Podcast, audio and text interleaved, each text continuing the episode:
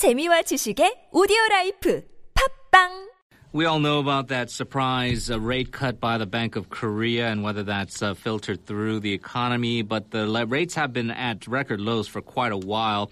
Uh, we've seen an influx in activity, at least in the purchase market for real estate here in Korea, but still no uh, solving of the issue of the soaring Jeonse rates. Those are those typical two-year Korean-style leasing terms for apartments. Uh, the fears of Brexit and how that is going to affect things are also a bigger concern. And this idea that is there some kind of a bubble going on? Well, let's assess the real estate market of Korea as it stands right now. Give us your thoughts. Text us at pound 1013 for 51 or send us a Kakao Talk message by adding TBS EFM as a plus friend.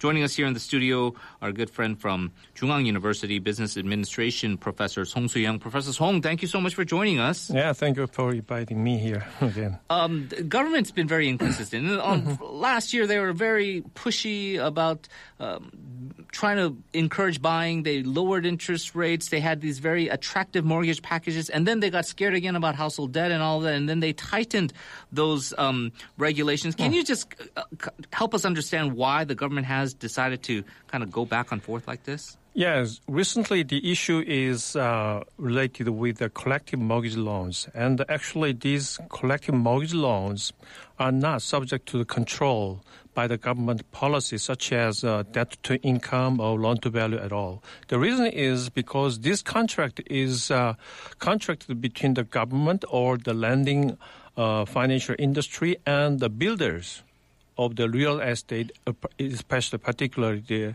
residence apartment building. Then those once the buildings and the apartments are completed, then those loans are converted into individual mortgage loan. Therefore, then suddenly it becomes a problem whether the individual who has purchased this new or reformulated or reformed apartments could have a capability to pay back or fulfill the obligation. That is kind of an issue. Therefore, the government is recently uh, they have to tighten, decide to tighten these collective mortgage loan, especially in the last the second half of the 2015.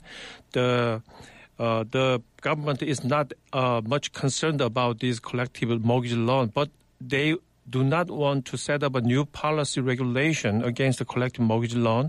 Now, because of the recent uh, declining of the interest rate in the, as you told earlier, that uh, from the Bank of Korea. So that could kind of trigger more uh, collective mortgage loan, and then the government believes that this could be a, a little bit uh, maybe sensitive. Maybe they have to be sensitive and recognize the possible uh, potential of the jeopardy in the future. So. Is this something that could depress the sentiments in the real estate market? It's already showing signs of, uh, I suppose, a little bit of a slowdown.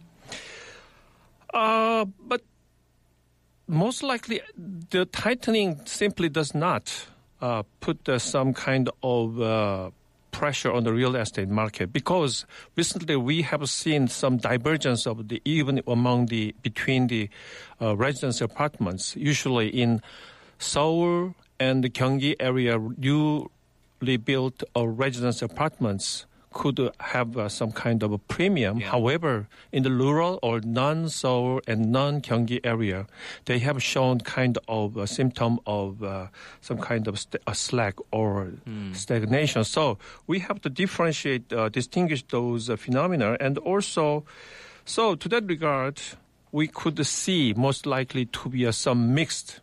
So the real estate market is still growing in some areas, but rather in other areas they have going to see Yeah. this kind of sign of slack.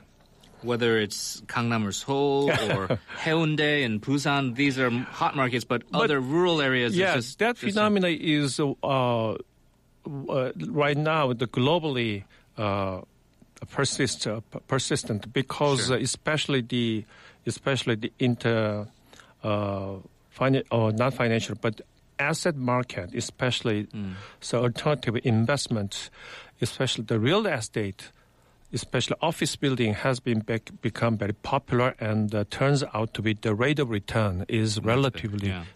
Bigger. Yeah. Okay, how does the government strike a balance then? Um, it's very difficult, right? They don't want to completely depress Mm-hmm. the housing market. They want to encourage activity, but then they're also very worried about the household debt. Right. Yeah. So that is a kind of the government should uh, the government uh, try to solve that issue. But however, rather I would like to focus on the rather than real estate market itself, and uh, just to focus on why not use uh, some rejuvenate the growth rate, especially small and medium enterprise, and also they have to pay attention to how to utilize and how to make the most use of the recently uh, uh, the additional government budget for as far as I know, it reaches almost a tw- uh, two trillion or twenty tr- trillion, uh, two trillion won, almost. Uh, so that is going to be the issue. Rather than so, real Right. estate market is uh, maybe of concern. However, as long as the uh, they have to the government control some kind of uh, exercise some kind of DTI and to the individual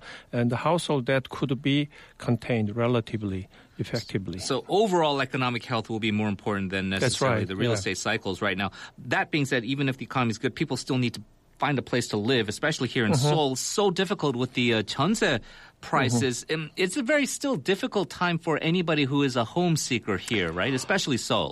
Yeah, because especially Jeonse could claim some liquidity premium as long as the underlying asset, the collateral, the residence apartment, which is used as a collateral for Jeonse, if that is sustained, the then the robustness of the Jeonse apartment is uh, sustains, then it means that that could claim uh, some liquidity premium because as long as the value of the underlying asset surpasses the Jeonse deposit money, then that is kind of a very safe, uh, uh, Yeah. safe way to keep the money as long as uh, even with a lower interest rate.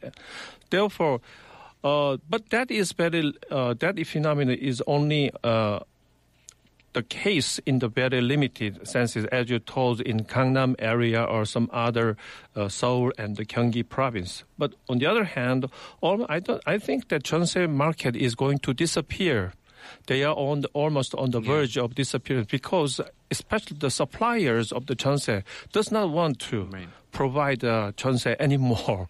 Simply the low with the low interest rate. It's a relic of the past. You're seeing uh, rates here almost 80, 90% of actual market value of the Right. houses. And so um, something's got to give. Uh, what we want to do is take a short break. We're going to continue our discussion with Professor Song Soo Young. He's going to give us his analysis on the, the real estate situation here in Korea. We're also going to uh, talk to some economists from abroad as well as a real estate expert uh, from the UK and get their thoughts on how some of these markets move in areas outside of South Korea. So give us your thoughts. Text us at pound 1013 for 51 or send us a Kakao Talk message.